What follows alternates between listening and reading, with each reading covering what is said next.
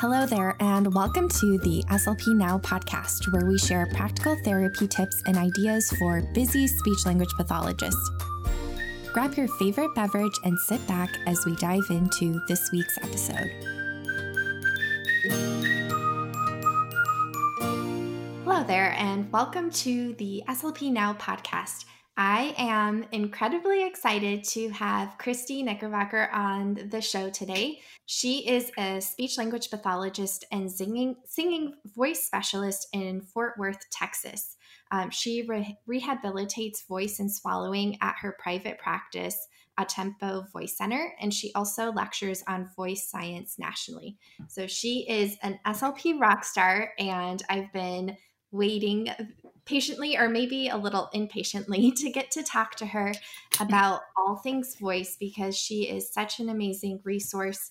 Um, and I'm really excited to kind of get a peek at what she does today. Um, but she will also share some like tips and suggestions for those of us who are working in the schools and trying to figure out what we're doing with these students. Um, so, without further ado, hello, hello, Kristie. Hi, Marisha. How are you? Awesome. Super excited to get to learn a little bit about you today and all things voice. Um, and I'm super curious. Can you tell us a little bit about your journey? Like, how did you get started with voice therapy? And um, like, we we know that you have a private practice, and I'm curious, kind of what that looks like for you today. So that's a really great question um, and kind of an interesting story. Uh, when I was in high school and kind of growing up, I've always been a singer. So I enjoy singing. I'm very musical. I enjoy writing. Um, I enjoy playing instruments. Uh, and I sat down on the back porch with my parents kind of in high school when you kind of decide, what are you going to do? Are you going to go to college? And uh, I told them I really, really, really wanted to do music. Uh, so I had auditioned for a music scholarship to go to uh, Texas Christian University for a vocal performance degree, and I got the scholarship. And so we had all kind of decided as a family that I was going to do that. So that same senior year, I was prepping for a competition where I had to sing a song, an art song by myself and something was going on with my voice. And it was nothing I could control. It was the weirdest thing. And I just knew the sound wasn't coming out right. It wasn't coming out correctly. And I discovered that if I pushed on my throat, kind of to the side, uh, it didn't make that weird noise. So I went to the competition and sang and performed pushing on the side of my throat. And the judge looked at me and asked, you know, why are you why are you doing that? What's wrong with you? And I said, well, my voice sounds really weird. Um, and so she asked me a couple questions and basically said what I was afraid she was going to say, which was, uh, you probably need to go see an ear, nose, throat doctor.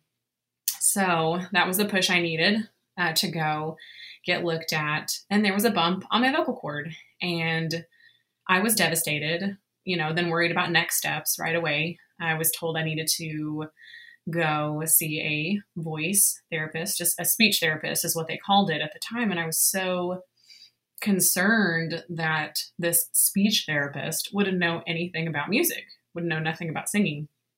And I went and I met her. I was pleasantly surprised. She was a singer as well. She knew lots about music and knew exactly where I was coming from. And that was really comforting because um, it was a really scary time. But I ended up having surgery, uh, had the bump removed, and I was then in rehabilitation, so I had more voice therapy, and then went and continued on in college, uh, kind of like an injured athlete, where I wasn't really singing very difficult songs, uh, trying to take care of things as I healed.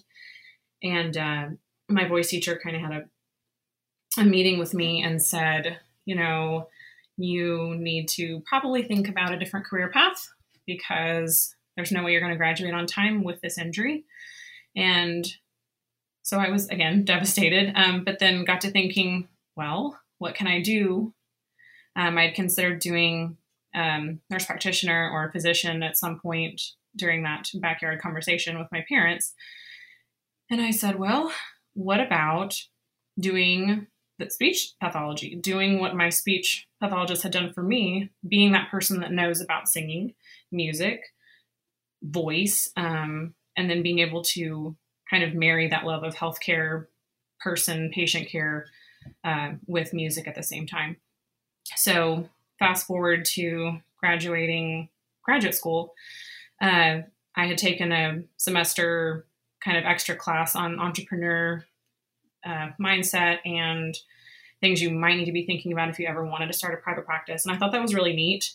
Um, I was kind of scared of it though at the same time.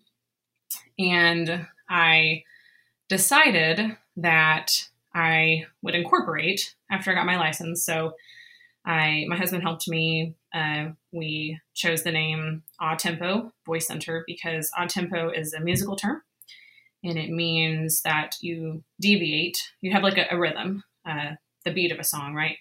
You, you start off with that certain timing and that certain rhythm. You may deviate from that throughout the song to a slower part or a faster part, but then the musical notation, it's kind of like the map. It tells you a tempo, which means go back to the tempo that you started with.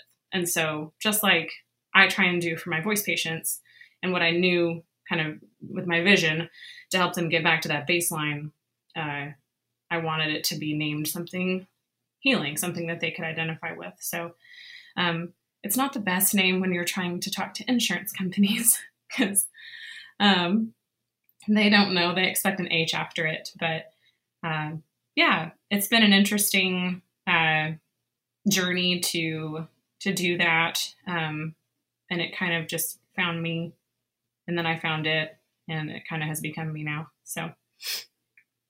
Oh, I love that. That is so cool. Um, and very unfortunate that all of those things happen. But I feel like sometimes things happen for a reason. And now you get to help all of these other um, like singers and musicians uh, kind of find their way back too, which is really cool. It's the best feeling. It really is to to be able to work with someone who you know exactly how scared they are for one. Mm-hmm. Um, yeah. They're coming to you not not because it's neat. It's like, oh, I'm coming to voice therapy. They're freaking out inside. They think that things are over for them. And to give them answers, to get them goals, to help them get back to what they were doing is the best feeling. Yeah, that's amazing. So cool. And you like you've lived it. So you you're probably er, I know you're amazing when it comes to like I don't know, just being there for them and knowing what to say and how to support and all that. So that's amazing. Yeah. Um, okay, so now let's dive into some of the nitty gritty voice therapy stuff. Um, so, the first thing that we decided to talk about was just the difference between behavioral and physiological voice therapy. Um, yeah. So, can you tell us a little about that? Yeah. So, when you think about voice therapy, maybe if you're listening to this, uh, you had a little bit of a class, part of a class, maybe half a semester. Maybe you got a whole semester. Maybe you got more than that in school. Maybe you even got an extern placement uh, where voice patients were being seen. Um, but it was always something that I was confused about. And it was usually the way it was presented in class. So, voice therapy kind of was this thing in the corner that nobody wanted to touch, nobody wanted to look at, but I was super excited about it because I knew that's what I wanted to do. Um, but for everybody else, it was very visible to me that it was challenging. It was either they didn't know enough about it, um, so they just didn't care. They said somebody else can do that. Um, but I got to thinking maybe it's just because the information is presented in a confusing way. Um, so I wanted to talk about this because I think it's important to help you piece together what these differences are so that you know the types of voice therapy that you might need to give to very specific patients. Because not all voice therapy approaches are created equal. Um, and sometimes patients need more of those types than others. Sometimes they just need one approach. Um, so I wanted to dive into talking about the differences between that um, so you understand it better. Um, so the most common, I think, behavioral uh, voice therapy technique is resonant voice therapy. Um, so if you're thinking behavioral, this is the type of voice therapy where we're teaching patients what to do in the middle of their voice production. So we're changing the technique of how they're creating sound, how they're using air and shape of their throat and mouth to project that sound. And it's something that's happening in the moment. Um, so that's what behavioral is. And then physiological voice therapy um, is slightly different because you're completing vocal tasks um, that might tax the system and overload it muscular wise, um, breath wise, trying to get gains in what someone's able to do. So, an example of physiological voice therapy would be um, like LSVT, so Lee Silverman voice uh, therapy. Um, another example would be uh, Joe Stemple's vocal function exercises the he, the glide up, the glide down, and then there's five different notes that the person's singing. But these are programs that are implemented with the idea that the person will make gains with how many times they're doing them per day. Okay. So back to behavioral. The most common is resonant voice therapy. Uh, this is where you're humming or you're creating a very buzzy sound at the front of the face, uh, or z, and most commonly hums, where you're trying to get vibration sensation somewhere in the mouth, somewhere in the nose or cheekbones, and feeling what happens when you do that. Uh, the humming, the the z, those are all types of semi-occluded vocal tract exercises, and that seems like a really scary long way to describe something. But uh, in layman's terms, it is where your vocal cords are creating sound, and then you're doing something to the tube that shapes that sound. Um, so the throat is part of that tube. The uh, the pharynx is part of that tube. The mouth, the oral cavity is part of that tube. Um, and if you're putting something in the way of that tube being open for an ah, like you're closing your lips or you're bringing your tongue to your teeth or you're completely shutting your mouth and having something come only out your nose or nostrils, um, that is type of semi occlusion. You're putting something in the way of that tube.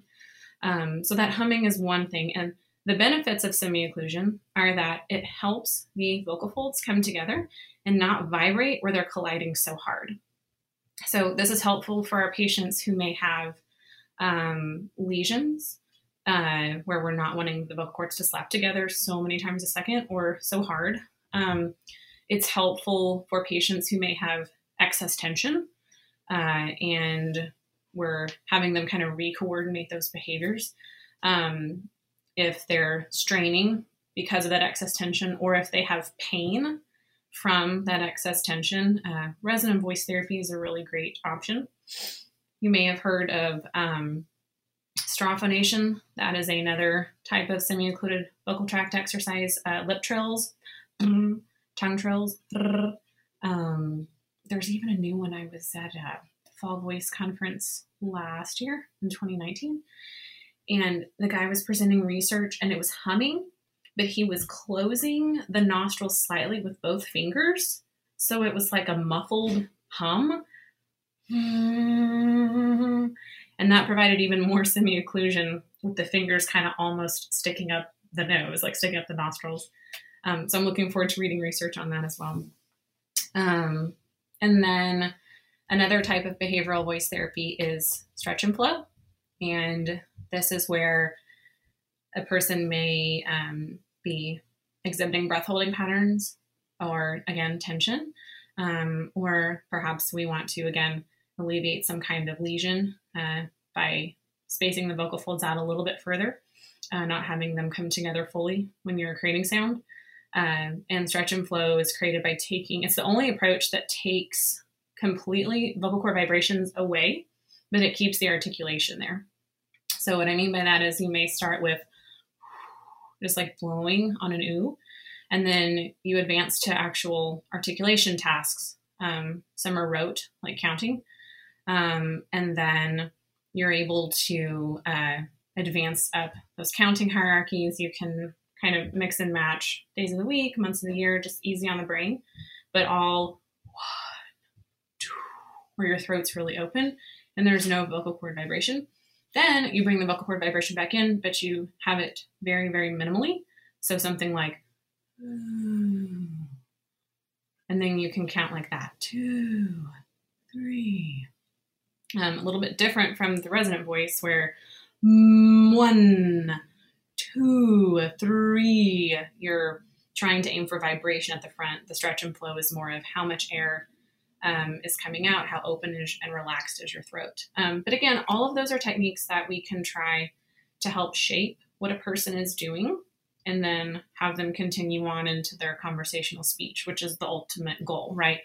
The goal shouldn't be they can do straw phonation with 100% accuracy. Uh, it should really be they can use a variety of these tools, of these behavioral voice therapy tools, uh, to get the desired outcome, whether that's less pain when they talk, um, they sound better to themselves, uh, they have better acoustic measures that we can test, that kind of thing. Um, but then the physiological, like I was saying earlier, the uh, vocal function exercises, uh, those are were created by Joe Stemple, and there's a really good MedBridge course that he did uh, where he describes exactly what they are, exactly how to do them. Um, I think there's no better way to describe all those because he's actually teaching a patient um, in those videos, so it's a perfect way to learn those. Um, like I was saying earlier, uh, LSVT is another type of physiological voice therapy. Um, a newer one is uh, PhoRTE. So this is uh, Edie Hapner and Aaron Ziegler, and they are creating again a protocol the patient does daily. Uh, and then you're taking these measures to kind of see how well they're doing. And then you advance them as we, they respond to this type of therapy. Um, and you change it based on the patient's output.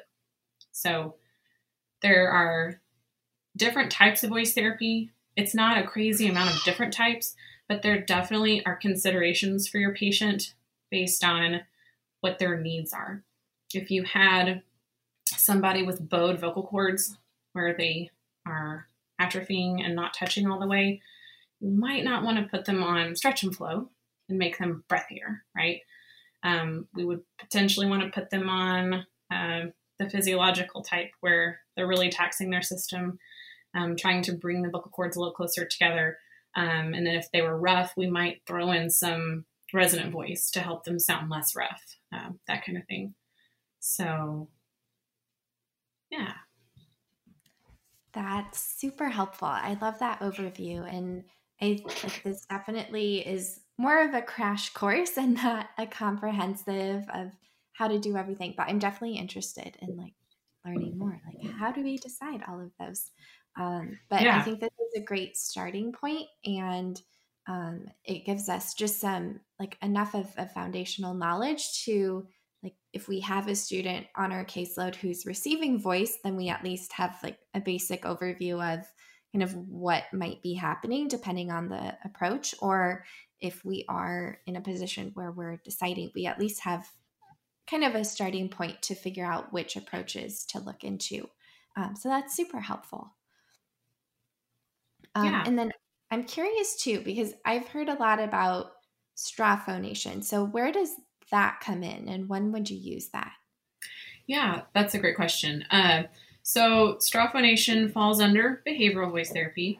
Um, it is a type of semi occluded vocal tract exercise, and it was researched very heavily by a man named Ingo Titze. And he uh, found out with many studies that what was happening was that uh, when you're creating sound and air into a straw, right? So you're putting your lips completely around the straw and you're blowing air and sound through it.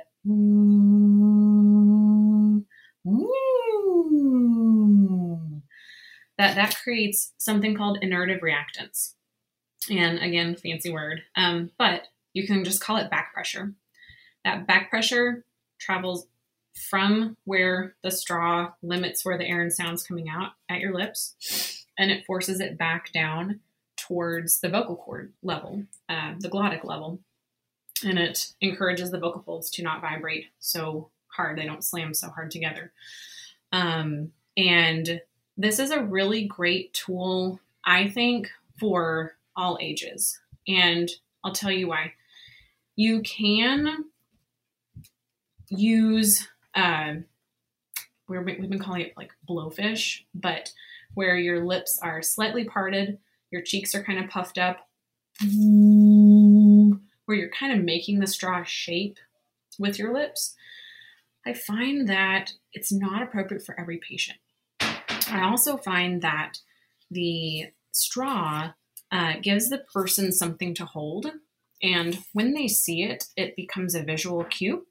So they're able to be reminded, oh, yeah, I need to do my voice work today. Or uh, it's almost fun, right? They can grab the straw and say, I'm doing something really great for my voice because I have this tool and I'm able to do it versus uh, just maybe relying on their mouth or their lips. Uh, it, takes it out of their body because a lot of times if the tension is present it's hard for us to get out of that mentally um, if we can have an external thing uh, potentially we can help alleviate that um, so you would use straw phonation um, if you had a patient who has excess tension um, or they may have dysphonia which is just the fancy word for rough voice but you would want to test and probe, just like we do for speech therapy anyway, uh, to see if they're appropriate, to see if the straw actually does something that's good um, for them. So, in my evaluation sessions, I will hand the patient a straw after evaluating to see if they're a good candidate for it. Um, just because it's usually very easy to explain. Um, and again, with that thing in their hand, they're reminded visually, oh, yeah, I have to do something. So I'll have them wrap their lips around the straw and make noise. I'll have them pick a pitch and kind of travel up and down in pitch to see where they feel the most vibration at their lips also. Um, and then I'll ask them, you know, do you feel that there is if there's strain like do you feel if they're if you're pushing at the throat level um, a lot of times you might hear that push or that strain they might sound something like right? Because their pattern of how they're creating sound is so tight, it's so um, uncoordinated, and that's all that their body is remembering how to do when you ask them to vibrate their vocal cords. Um, we see this a lot with people who have had um, like an illness like laryngitis. Uh, or they have had some kind of cold or upper respiratory infection where they they cough a lot um, or they're straining to make sound because their vocal cords are so swollen uh, and this a lot of times will help break that habit for them um, so straw phonation is easy to do you can have them do one to two minutes you can even put um, of just sounds right woo, woo, woo, woo single notes. Woo, woo. You can have them put it in water and blow bubbles into the water while they're making the sound. Sometimes that adds a little resistance and it has them use breath in a different way. So I think that that's helpful as well. Um, but straw phonation is not for everybody. Um, it could cause more tension than you think it should. Um, so listen to your gut, right? Follow your instincts with it because while it's good in theory, a lot of times I will try it with a patient because I'm thinking this is going to be perfect for them in the clinic. And then they try it and I completely throw it out the window and they're walking out the door because I've given them something else by this time. And they, uh, they will say, what about that straw thing? And I'm like, forget we even did that. Like, just, I, I tossed it. Um, we don't need that. Uh, so yeah, straw phonation is a good thing to know about it's good to have in your toolbox, um, but it's not the end all be all. Okay, perfect. Um, so let's do a quick recap. So we talked about three different behavioral approaches. So there's resonant voice therapy, stretch and flow, and straw phonation. Um, and then for straw phonation, uh, you said that it's ideal for patients who have, or it can be a good approach for patients with excess tension or dysphonia, but we want to abandon that if we find that using the straw actually causes more tension. Um, and so, who would you say, like, who would we use resonant voice therapy with? Like, what would we see, or what would an ideal patient be for that? Yeah, great question. Um, so, uh, very similar. So, somebody who uh, may like routine and things where they can try uh, a type of voice therapy in multiple occasions. So the resonant voice therapy can be used in a hierarchy fashion where you're doing, uh, Kitty Verdolini Abbott calls it the basic training gesture. Mm-hmm. Like you're answering a yes question. Mm-hmm. Um, and single words, mention or moon. Um, there's a chant version as well uh, where they're sustaining uh, sound. My mom mails me money. Um, but this would be good for patients who might have just, I mean, straw phonation too, might have just come off of vocal surgery. Um, they need uh, something that's not very uh, taxing on the vocal folds. They need gentle phonation or gentle sound production to start off with. Um, might be good for patients again who have pain when talking. Um, if they come to you and they sound like this and you need to rebalance how they're using breath and vocal cord vibration and resonance, you can teach them hmm, how to make the sound and then create that. Take them way over their comfort zone and naturalness of speech because I sound really strange doing this right now. Um, teach them how to do this and then teach them how to draw back from that where it actually sounds more normal, like natural conversation. But if they find themselves going back to that pattern, they can breathe in and then check back in with that resonant voice. So it's more of something you're going to have a little bit uh, more cognitive load to do that versus stop, do the straw for about a minute and then come back in. Um, so it's something that can be put within the context of a person's speech um, in a little bit of a different way. Um, but yeah, it's it's a great approach. I, th- I think it is just like straw phonation. I think patient dependent, and sometimes we'll do really great with a patient with straw phonation during a session. They do it for one week, it's really great. They come back the second week and things have gone really downhill. We'll throw resonant voice in there and then that helps things and then they can rely on both straw phonation and resonant voice um, to help them reach their target outcome. Awesome. And then what about stretch and flow? Is that also similar or so, so for stretch and flow, you would want to use that on a patient who uh, has a really difficult. A lot of times, patients will have difficult time humming where it's relaxed, and you would think that's not that hard, right? I can hum, mm. but sometimes their patterns or how they sound doesn't necessarily uh, create smooth quality. Um, and they can't break the pattern of the tightness or the dysphonia with the humming alone because it's too similar to their everyday speech. So for those patients, um, there was actually a study. Um, it was a non-inferiority study, meaning one wasn't worse than the other, um, and it looked at comparing resonant voice therapy to stretch and flow, finding that both um, were able to make a, a, an impact positively for patients. So um, this would be if your patient can't do resonant voice therapy really well, or if you think they're holding their breath um, and you want to go ahead and start there, you can. Um, but because it takes away vocal cord vibration and it focuses on airflow and, and, and output of air, I think it's a really good one if, if you know your patient's personality or their presentation uh, is one where their shoulders are really tight, they're holding their breath, they're talking really fast like this, absolutely is like that. And you really need to break down the systems so that you can build them back up again. So you can say, hey, patient, let's talk about breath. I want to teach you how to really focus and slow down on your articulation, how you're forming words. Breath happens the whole time. Um, you're able to teach them utterances on one breath and how that feels. Then you throw the voice back in. Because um, sometimes it's too much to think about for a patient because they've been doing uh, they've been vocalizing one way for so long. Oh, that makes a lot of sense. Thank you for that overview. Um, and then what about the physiological ones? So we talked about LSVT, then Joe Stemple's vocal exercises, and PhoRTE.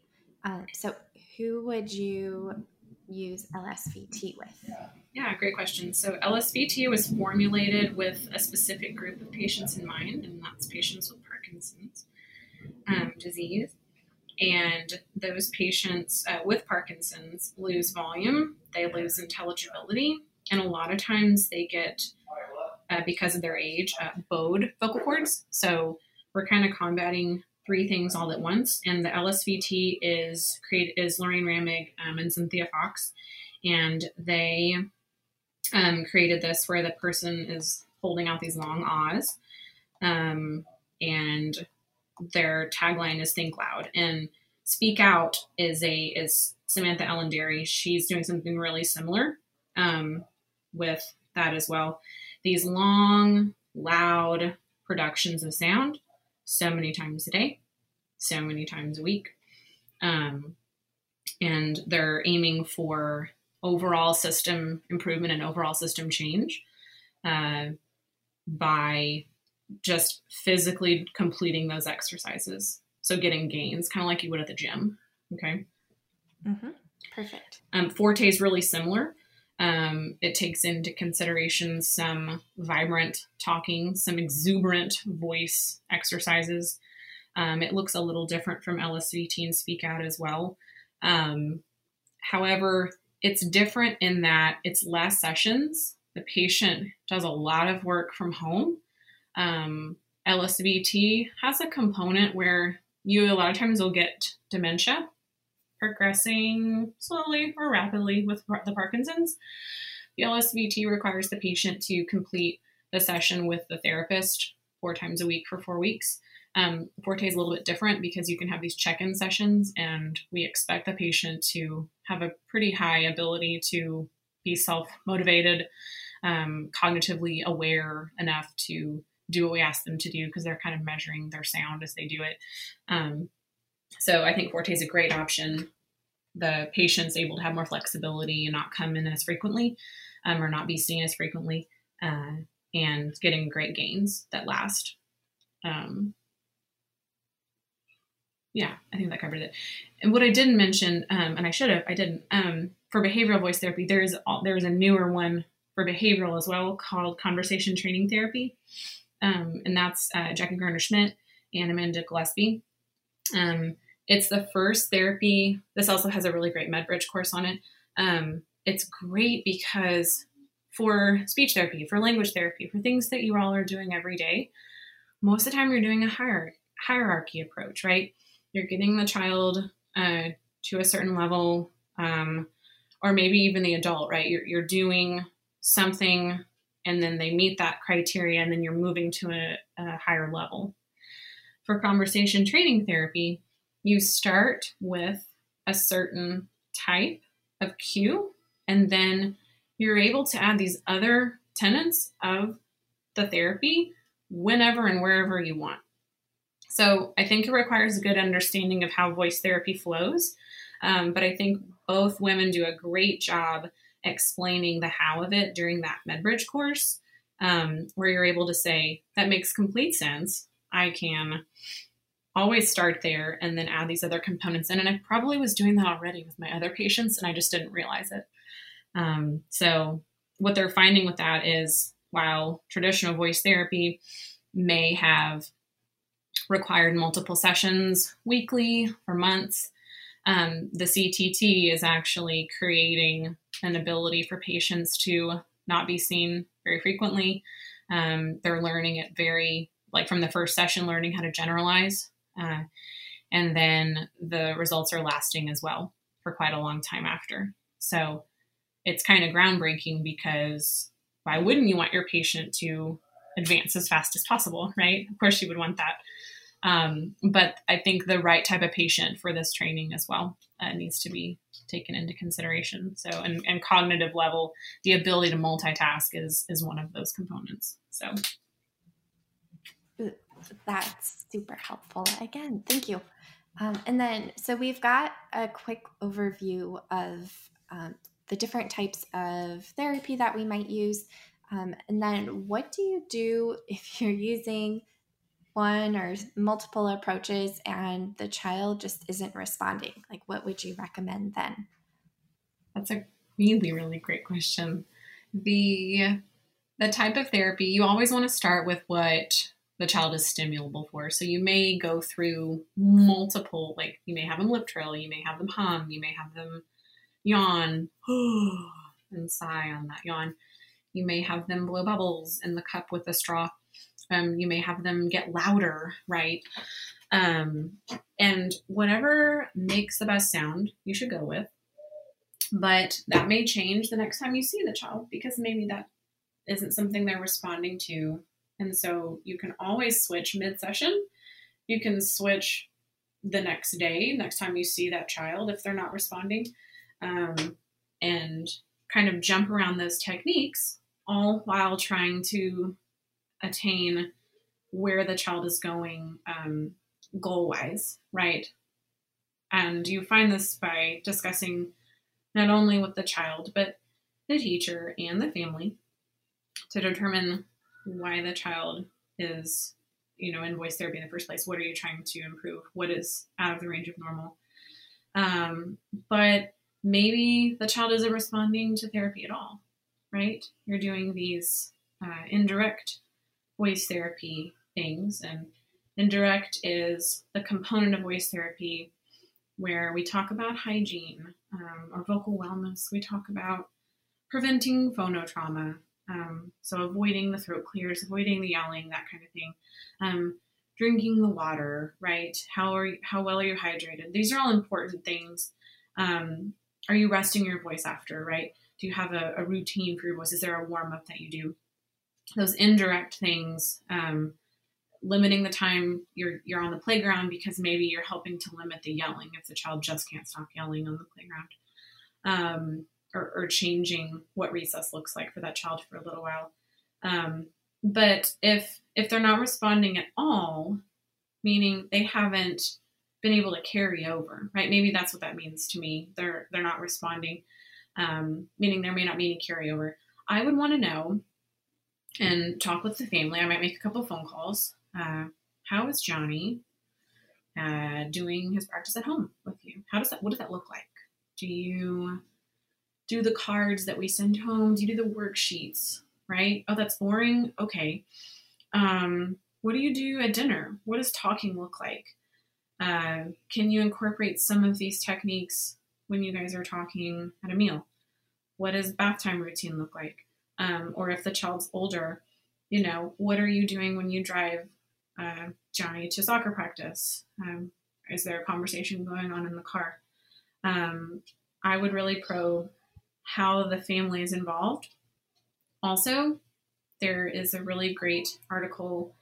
Um, let me see here. I think it's it's Barbara Weinrich, it's um, Lisa Kelchner, yeah, it's another person, Susan Baker Brehm. I was like, if I can't remember it, I'm gonna be um, um I thought of it. Um, but their article looking at how voice therapy really impacts um, or how it's impacted by the family involvement, right? The therapy techniques may do very little to uh, to impact what we look at as the outcome, um, but a huge component of that is how the family views voice therapy, how the family what what importance the family gives to doing the practice, carrying it over. So, I think if the response isn't there, I want to know what's happening at home and then the other phone call would be to the teacher or um, or maybe trying to hop in and, and chat with him or her at uh, after class one time to kind of see what's going on in the classroom, how the teacher is able to help facilitate the new voicing, the phonotrauma prevention, uh, the hydration, that kind of thing. Um, and see if there's something you can do to help troubleshoot. That's the first thing I would do. And then if you do that for a while and there's still no response to the therapy, I would really suggest potentially getting a reevaluation by the doctor.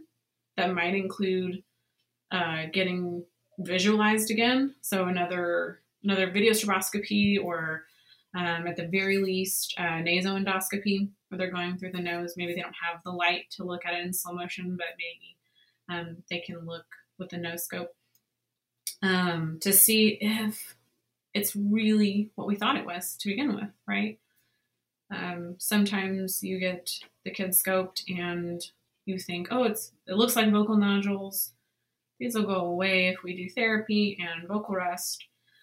Um, and then if nothing's improving, you may go back in and then discover maybe with a more specific test, like a video stroboscopy, you say, oh, this wasn't nodules at all. This looks like a cyst on one side and it's swollen on the other side because the cyst has been hitting that other vocal cord every time they talk and it's going to require surgical removal. So in that case, it's great because there's a reason the child wasn't responding to therapy, right? The child was doing everything, the family was doing everything, teacher, they were all superstars, but it was something that needed to be fixed surgically. Um, and so, had you not visualized, had you gone um, and continue to do what you do. Oh, Johnny will get better. Year year two goes by, nothing changes. You have frustrated parents, frustrated teacher. Johnny thinks he is the worst child ever because he can't fix his voice. Um, when the easy answer was, let's get another visualization here and uh, really see what's the problem. Yeah, that makes a lot of sense. And I remember from my voice classes that it was really important to have that exam before starting therapy. Um, so, is that the truth? And like, why would that be the case? Yeah. So, I think most definitely it's the truth that uh, we would we would need to visualize what's going on, just like Edie Hapner was talking about this at uh, Sin City Laryngology in February. That you know, making a case for uh, visualization before treatment, just like a doctor would not do any kind of recommendations before an x-ray right for like a broken arm or a broken leg um, you wouldn't want to have any kind of surgery on something unless you had done a scan like a ct scan or an mri right? We we do these scans um, so we can have a better idea of what we're looking at. Um, and i think that's absolutely the same uh, for voice therapy because if you're not looking and you're creating a treatment plan, um, you are saying, here's what I believe the problem to be based on what you hear, um, what you see the patient doing from the outside, um, and you're missing that inside component, you may be setting yourself up for harm in the way that what you do is futile. Like if everything you're doing is not going to fix the problem because the problem really needed to be fixed with surgery. So, and that doesn't mean that the surgery, like you wouldn't do voice therapy if the person had had surgery, right? It's always a, a better outcome when there's a combination there. But the expectation, I think, is the most important part. You have to be real and truthful with your patients about what they can expect. And if they just expect voice therapy to fix the problem and it's not fixing the problem, there becomes a, trust issue with you as the provider, right? You're not, you're no longer trustworthy because what you said was going to help is not helping. And what are they supposed to do now? And I think having that video stroboscopy completed before implementing any kind of treatment plan uh, helps you help them. It helps everybody. Um, and you get a lot of pushback because if you see patients in the school and you are saying, hey, this kiddo needs an exam, the school doesn't necessarily want to pay for that, right? Um, but I think it's really important. And, and a lot of times the, the, parents may be scared, right? They may not want to have the, their child get examined. Um, so if they're very adamant that they don't want that exam, right? Like you can't force them to get that exam, but I think you have to have these conversations about not or limited knowledge on your part being uh, re- resulting in limited improvement potentially. You may not be able to have the whole picture, um, and so you may not be able to give them the outcome that they desire. Okay, perfect. Thank you for that overview. Um, I think that's a good uh, reminder and refresh too. Um, so, what other recommendations do you have for school based SLPs? Um, like maybe we can start with students who are seeing a voice therapist and who have gotten like who have gotten all of the visualizations like videos of stroboscopy like there's the voice ex- expert working with them like what do you recommend for slps in that situation um well a good behavioral voice exam right so if you've had the if you've had the doctor um do the exam or uh, an SLP in your area who does video stroboscopy, um, you have that done and that comes back to you. You still need to know what the what the child does well, like where you're going to head with therapy. So a good ability um, for behavioral probing. So I would start there. I would gather acoustics, acoustic measures if I could, um, uh, meaning fundamental frequency, so the average pitch that the patient talks at um, you could run acoustic measures, something like the Acoustic Voice Quality Index. Uh, that gives you a number that indicates uh, if dysphonia is present or not. So, dysphonia, again, uh, messed up sound, like hoarseness. Uh, the Acoustic Voice Quality Index kind of uh, supersedes um, jitter and shimmer, right? Those are maybe words that you look back in your brain and you think, oh, oh yeah, that was something we learned in school. I can't remember what that means. Uh, but something has come out in recent years uh, called cepstral peak prominence, and it is a much more sensitive indicator. It it contains the ability to measure connected speech, so the child talking in a sentence, as well as sustained vowel, ah, uh, where you may have only used jitter and shimmer to measure ah, then maybe the child sounds really great doing ah, but then they start talking like this, right? Uh, so, how can you measure something that is really representative of what the child's output is? Uh, so, enter the Acoustic Voice Quality Index because that contains part of that cepstral peak prominence um, and some other measures as well. Um, that you can gather some aerodynamic measurements as well. You can get vital capacity for the child um, uh, to find out phonation quotient or estimated mean flow rate um, to determine if the child's using air adequately.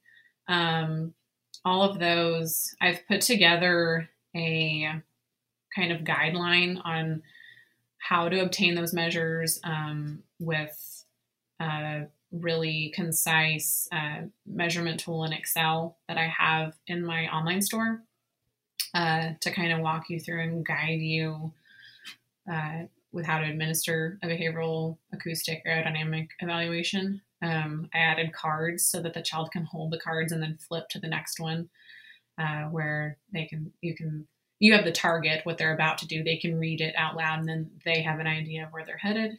Um, it's tangible. They can flip through the cards so they're not distracted. Um, then you would start determining goals. You would decide what they sounded best at, what made them sound better. Um, and then you would discuss with the child.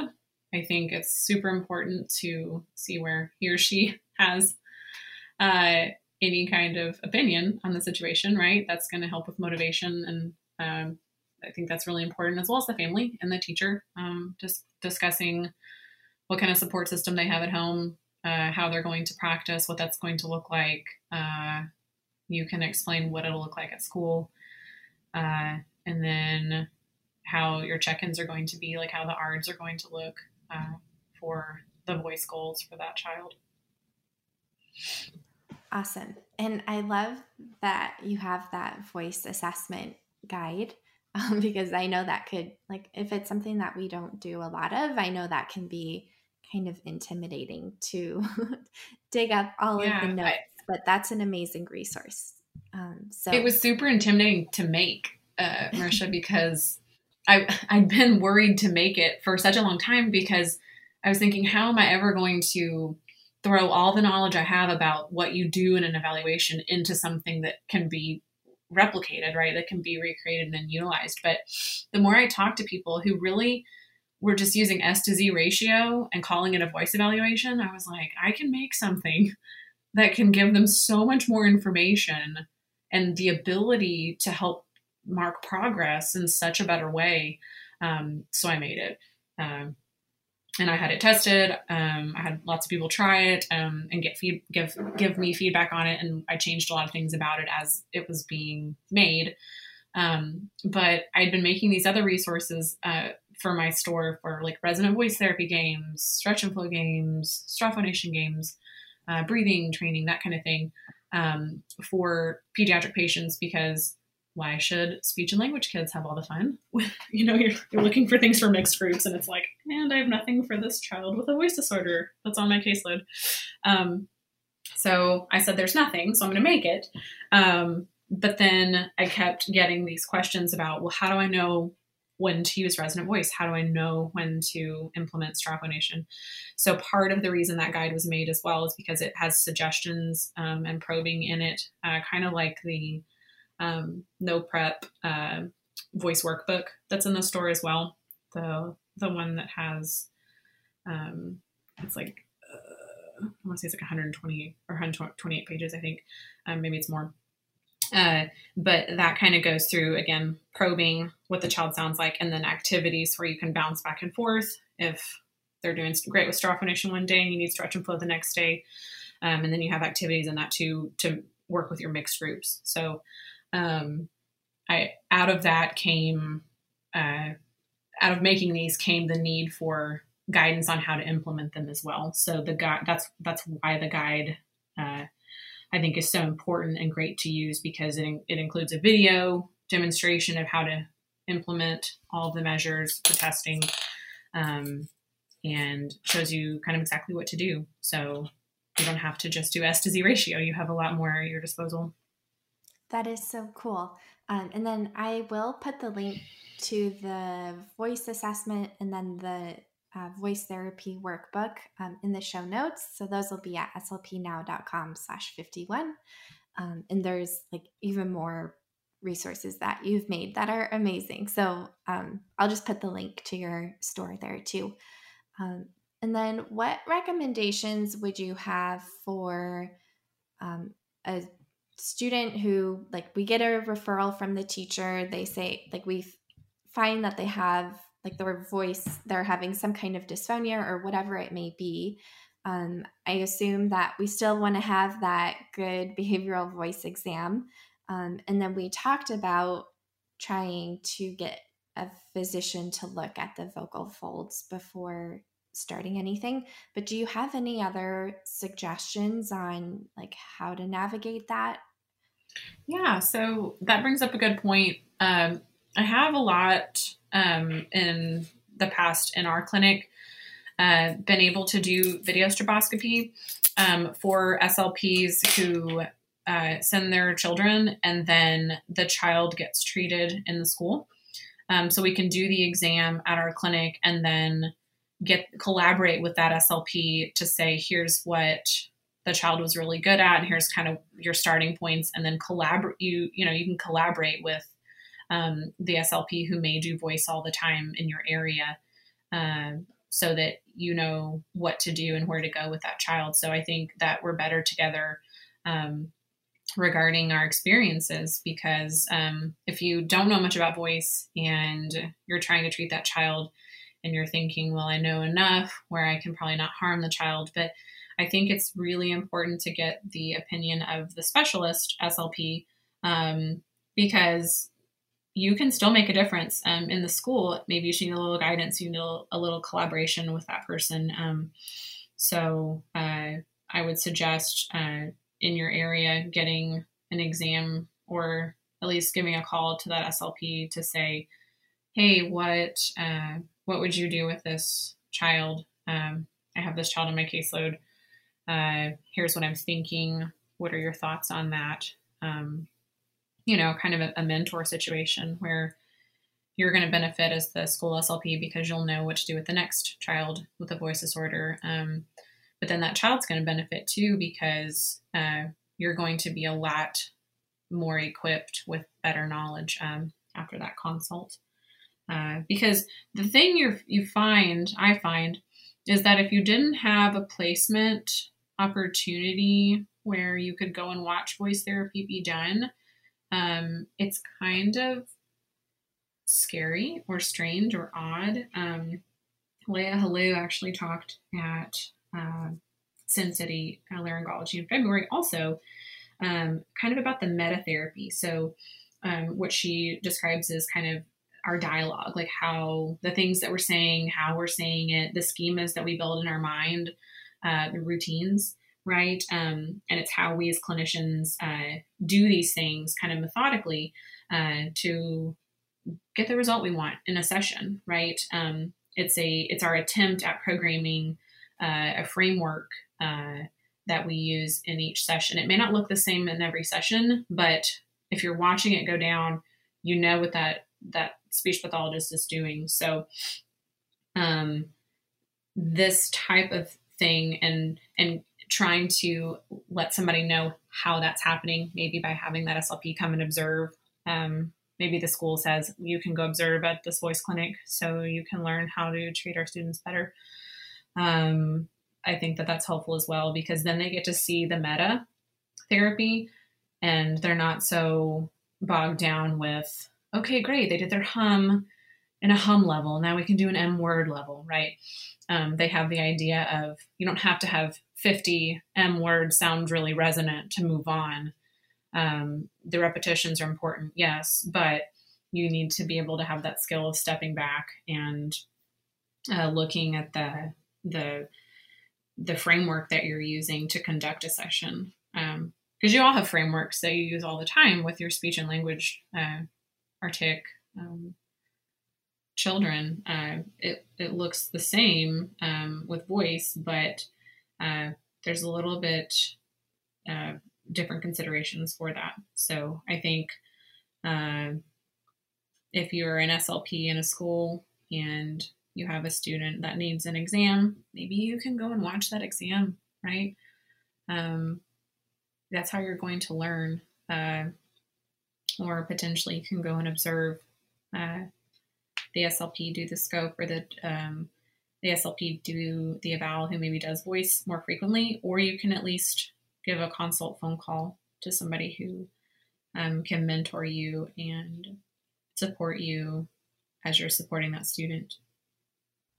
Yeah, that's perfect. I love those ideas and just getting really strategic with the resources that we have available. And um, yeah, definitely like that mentorship collaboration approach seems like it would benefit everyone involved. Yeah, most definitely. Like I really do feel like like we're better if we can collaborate, but it doesn't it's not always intuitive, right? Because you have so many students on your caseload, you're crammed with stuff to do until the day is over. You probably take work home with you and then it's time to hang out with your family because they need you to. Um, but I think it's important to to collaborate nonetheless um, to try to do better for your patients because that's why we do this in the first place. We don't um, we don't go into speech language pathology um, without big hearts uh, yeah. and loving what we do. And we do that because we love our patients and we want them to succeed. Yes, I couldn't agree more. um, and so I, I mean, I wish, I feel like we could talk about all of this stuff for hours and hours, but we're almost at the end of our time.